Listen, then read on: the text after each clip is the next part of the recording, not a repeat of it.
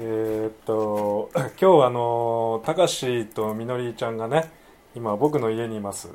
あのロサンゼルスのちょっと南のロングビーチっていう場所があるんですけどそこにねあのそこで涼んでると思いますけど。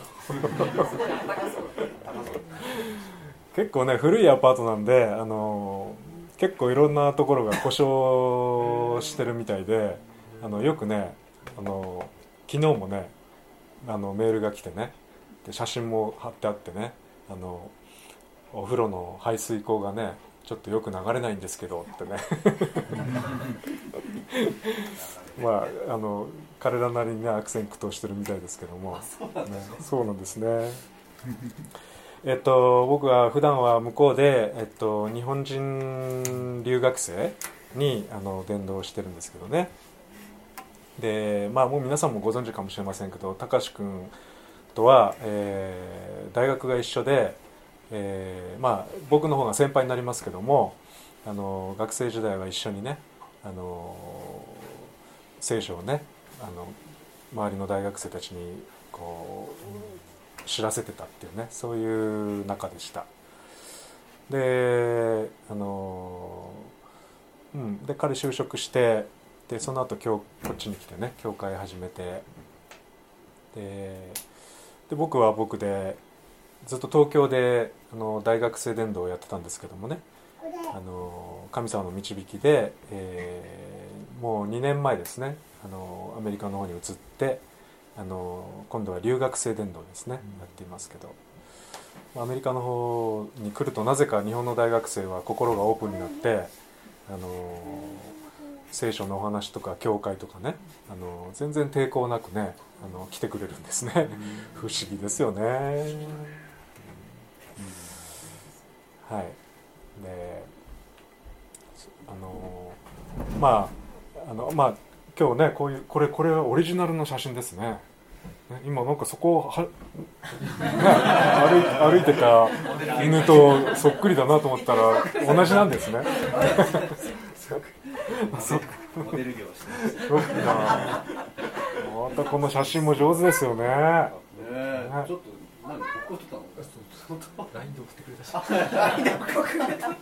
何も覚えてない。いやもうぴったりなんですよ今日のあのこのタイトルに。雪のように白いって言ってこのねこの白いん？っていうね。あのそこがポイントなんですけどね今日のね。まああの皆さんは聖書あのー、だいぶ長く読んでいらしてるんですか？今まで。もうねいろんな教会とか行ったりして。どうです？大阪のお二人。そんなに？はい、はい、この言葉は聞いたことあります？あの雪よりも白くなりますっていう言葉がね聖書の中にあるんですあじゃあちょうどいいですね、はい。関西弁はちょっとね。いやでもびっくりしました。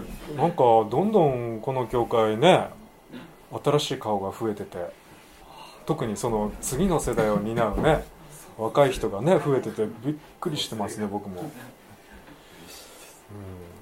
うん、でなんかみんな素敵ですよね雰囲気がね。こここね。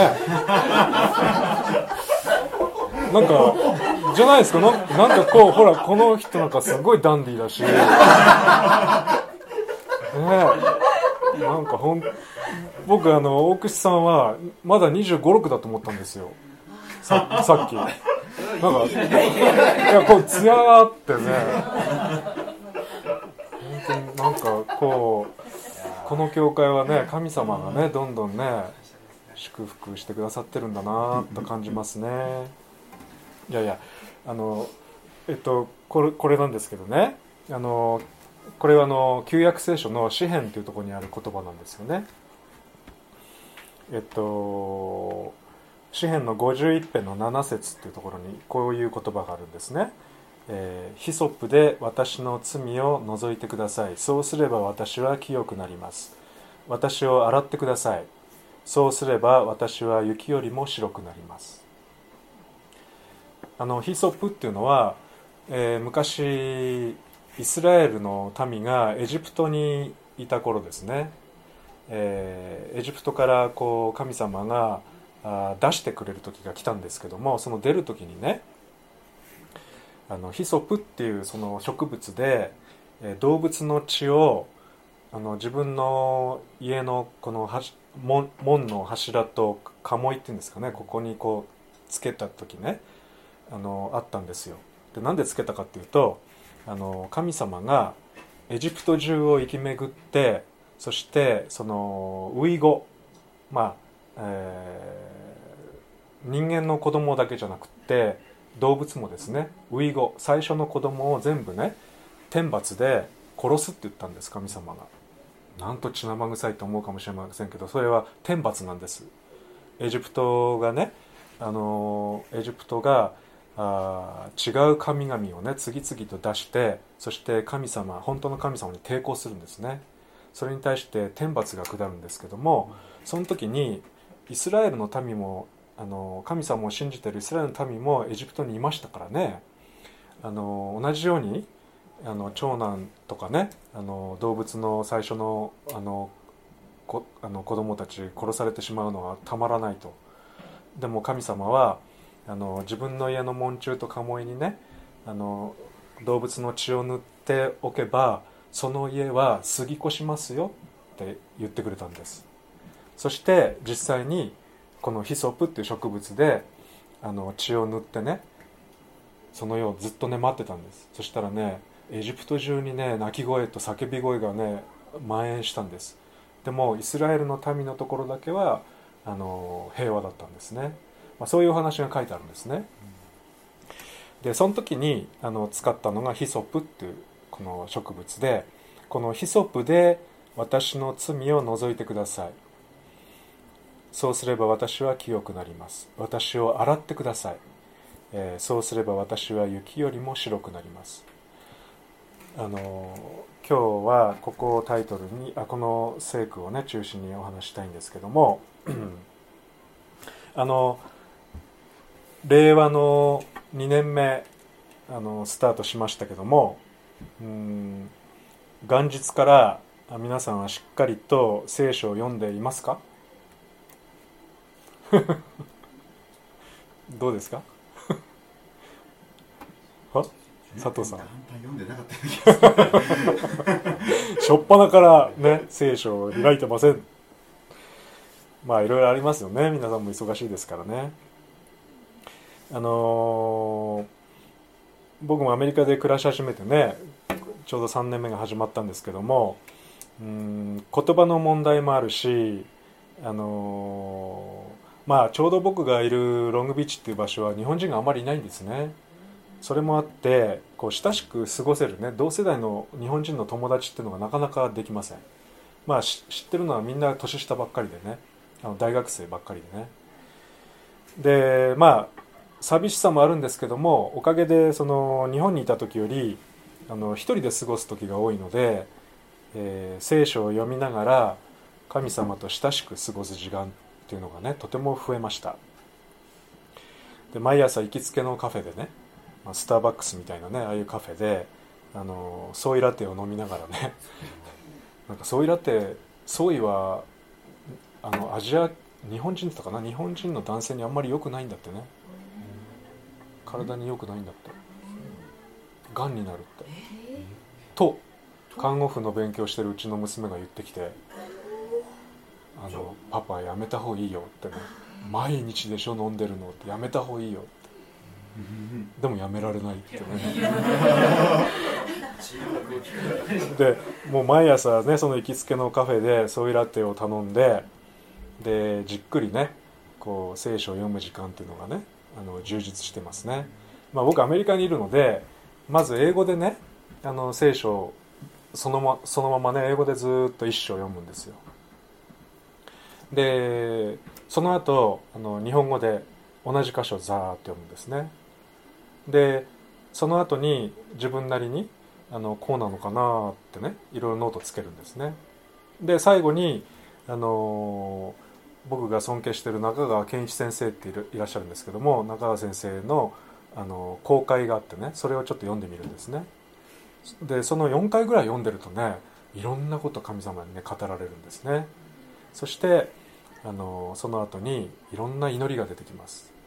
だからロングビーチのあるカフェ大体朝のそうですね、うん、朝の7時8時9時頃ねあの一人の東洋人があのもごもごもごもご言ってる東洋人がねいますよ。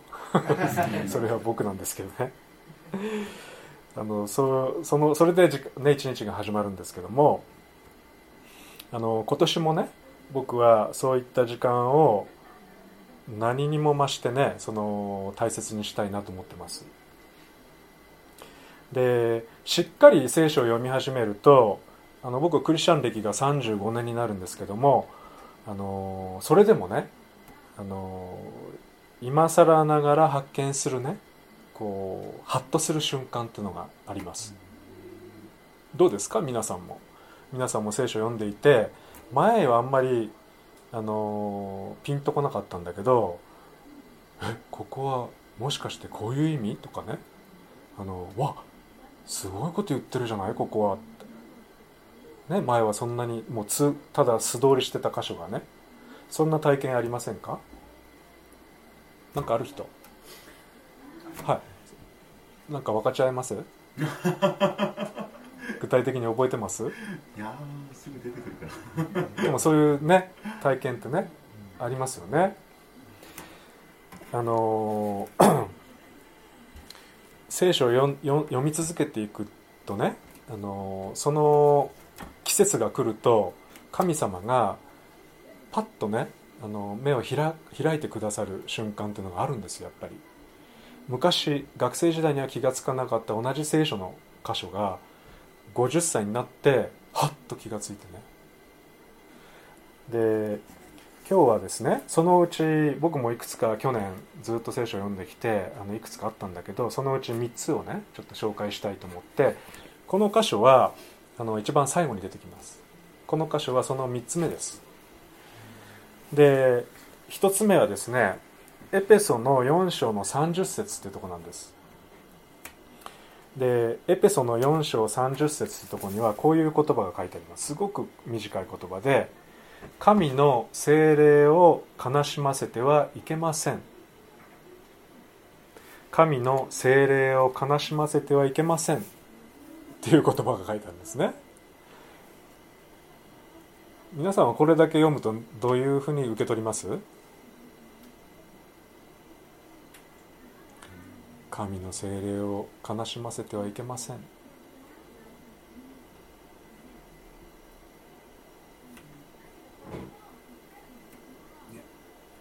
どういうふうに受け取ります？悲しませちゃいけないけないんだな。しっかりしなきゃな。ちゃんとしなきゃな。ね。僕もそうでした。ででも僕この箇所を去年ねこの箇所をちょうど通った時にハッとしたんですよ。それはどういうことかというと精霊って悲しむんだ。つまり感情があるんだ。なんかこう精霊様っていうのはあのまあ神様そのものとだけね思ってそれでいたんですけども精霊様は悲しまれあ精霊様は感情があるんだ。でいろいろこう聖書を調べていくと精霊様はその擬人化された神のパワーとかね あの非人格的なねフォースとかねそういうものじゃないんですよ。人格なんですね。人なんです。であの人って言ったらちょっと語弊もあるけどあの人格なんです。人格っていうことはその地上位ってね。でこの箇所はその上悲しむってね。だからあのあそうですね。あの皆さんはご自身の内側に精霊様が住んでいらっしゃるっていうのは分かります？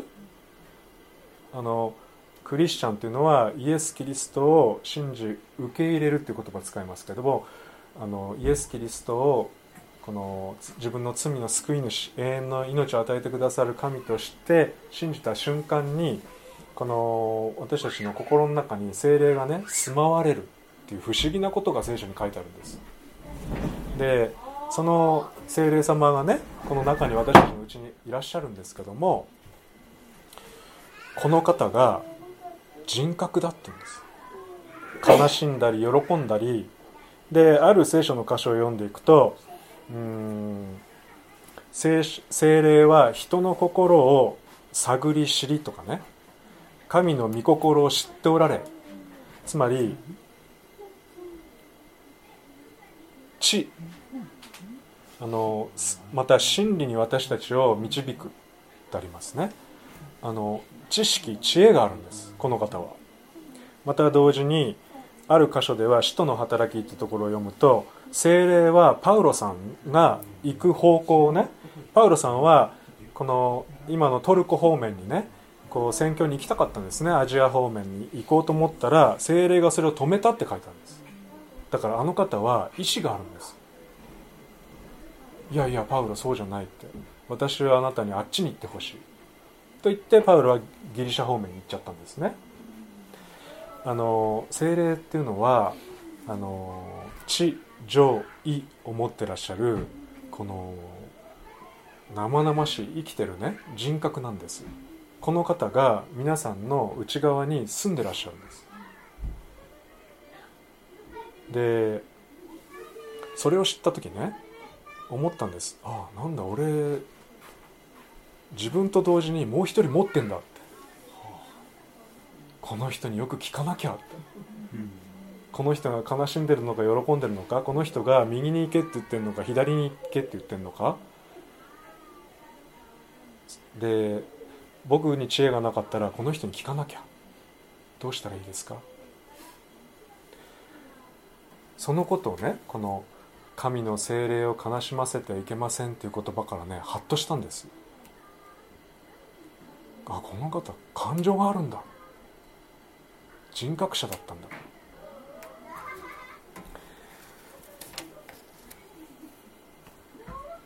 2つ目ですね、えー、ヨハネの3章16節。これは有名な聖書の箇所ですね。あの暗唱してる人います？神は実にその一人子をお与えになったほど世を愛された。という言葉ありますよね。神は実にその一人子をお与えになったほどに世を愛された。これはねもう本当に僕も学生時代からずっと読んでる箇所ですよ。なもう耳たこ。けど去年ハッとしました。神は実にその一人子をお与えになったほどに世を愛された。何かあった時に自分を差し出すことはできても自分の子供を差し出すってどう考えます？あるいは子供じゃなくてもいいですよ。何か自分が子供のように愛している何何かでもいいです。大事にしているものをね自分を差し出すんじゃなくてその大事にしているものを差し出すっていうね。あのこれを思った時にハッとしましたね。僕はあの娘がいますから娘の代わりに自分が犠牲になりますのは言えるかもしれませんそれは。けどあの娘をどうぞって言えるかなと思ったんです。無理無理無理無理ってね。僕が代わりに犠牲になりますっていうのは言える可能性はある。けどあのその怖い嫌な体験をいや僕嫌だから娘どうぞってね。これは無理だなってね。でもこれをこの神様はなさったんですよ。あの神は実に独り子をお与えになったほどによう愛されだから自分を犠牲にするよりももっと大変な選択をなさったっていうね。あのそれを思ったんです。でそれはねあんまりこの35年間のクリスチャン生活の中で考えたことなかったです。なんとなくこう耳たこで三位一体の神だしね。父と子と精霊の神だから子供のイエス様をってこう論理的には論理的に理解してただけで感情的にこのね子供を差し出したってねもう身が切られる思いどころじゃないですよね。あのそんなことをあのハッとしたんですね。で3つ目ですね。3つ目はですね今日の箇所なんですけど ヒソプで私の罪を除いてください。そうすれば私は清くなります。私を洗ってください。そうすれば私は雪よりも白くなります。さっきお話したエジプトを裁く時にイスラエルもエジプトの中にいましたけどまあイスラエルもエジプト人もどっちも普通の人間ですよね。神様から見たら罪人なんです。両方とも。ところがイスラエルはあの血を動物の血を鴨居に塗ることによってその罪がまあ言って言い言い換えれば神様の目に罪が見えなくなっちゃったんです。だから過ぎと過ぎ越してったんですね。あのあの血の力あの動物の血の力動物というかねあの血によってイスラエルも本当は罪人なんですけどもね神の目から見たら。ところがあの血血を塗ったことによって神様がその罪を見ないで過ぎ越していかれたっていうね。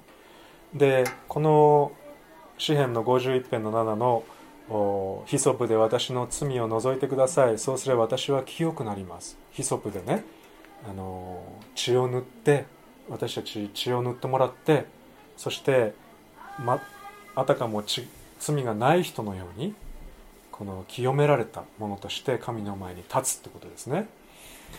そして私を洗ってください。そうすれば私は雪よりも白くなります。これもねまあよく読んでた箇所だったんでそうだな雪よりも白いんだよなと思ってたんですよ僕はね。でもふっとねあのこれ読んだ時に僕の奥さんの実家の北海道北見っていうとこなんですけども北見の冬を思い出したんです。そうするともうねあの道東北海道の東の方なので網走に近い方なので冬はもうね真っ白ですよ、もうこの辺がね固まるようなね寒さでね。で真っ白なねその銀世界。それをこう思い出したんですね。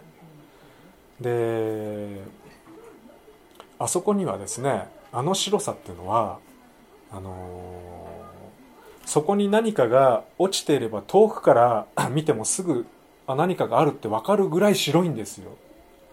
あのまあ特に新雪は新しく降った雪はね。もう例えば白いワイシャツをねそこに置いたとしてもあのそのワイシャツが分かるぐらい雪の方が白いんですよ。あので雪の白さっていうのはそういうもんなんですね。あのこの間テレビ見てたらうん天気予報で最近あの紫外線あの日焼け何パーセントとかでそういうのも出るんですね日本のねニュースはね。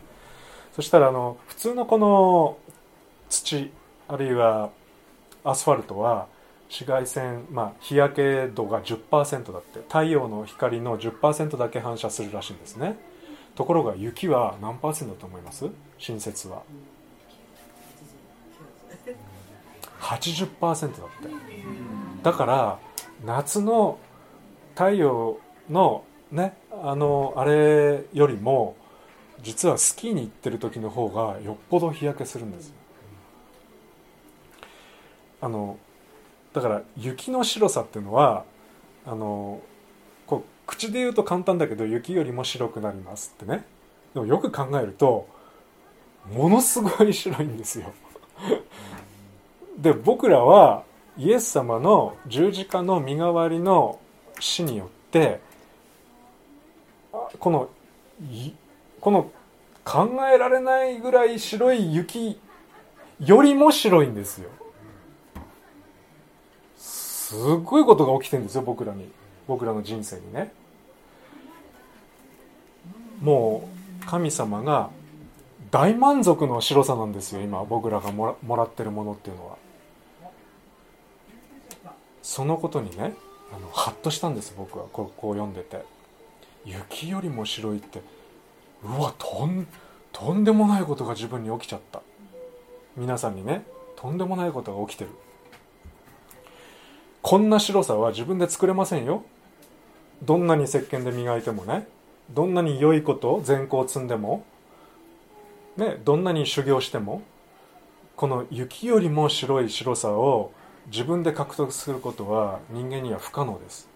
でも神はイエス・キリストを通して私たちにその白さをもうくださったんですよ。だから今神様が皆さんを見るときにどう見てると思います？こうやってる？それともこうこんな感じ？多分眉毛ね丸いと思います。あのこうじゃなくて。聖書をこの旧約聖書から新約聖書までね丁寧に丁寧に読み続けていく中であのそのことが語られてるんですよ。神様が私たちにどれほどのこの素晴らしい立場を今くださってるかね。あるいはまだ神様と出会ってない人たちにどれほどの素晴らしい白さをあげようとしてるのかね。それを聖書では語っていますね。で今年またね1年始まりましたけども皆さんが聖書を丁寧にでも確実に読み続けていくこと。そしてそこでハッとする体験をねたくさん積み重ねていってほしいんです。今年1年間ねそのような1年に僕はなれたらなってね祈ってます。じゃあ一言祈らせてください。天のお父さん今日もあなたの御言葉を感謝します、えー、あなたの御言葉は本当に不思議です、えー、私たちをとんでもない深みにまで連れてってくださいます。そのことをこの1年間味わいたいです。どうぞ私もまたここにいるお一人お一人兄弟姉妹たちの上にもあなたが親しく望んでくださって。まだ見えていない真理がはっきり見えるように。そして私たちがあなたからあこの与えていただいた恵みの素晴らしさを今一度賛美し褒めたたえる一年になりますようにお願いします。生活のこまごまとしたまた仕事の大変さたくさんいろんなこの生きていくには困難もありますけどもその一つ一つの中にもあなたの力とまた恵みと不思議を見つけてあなたを賛美する一年となりますように。感謝してイエス・キリストのお名前によってお祈りします。アメン。小淵沢オリーブ教会には聖書の言葉を多くの人に届けるためのさまざまなビジョンがあります。あなたもこの働きに参加してみませんか？献金はこちらのアドレスにて受け付けています。口座振込またはインターネット送金サービスに対応しています。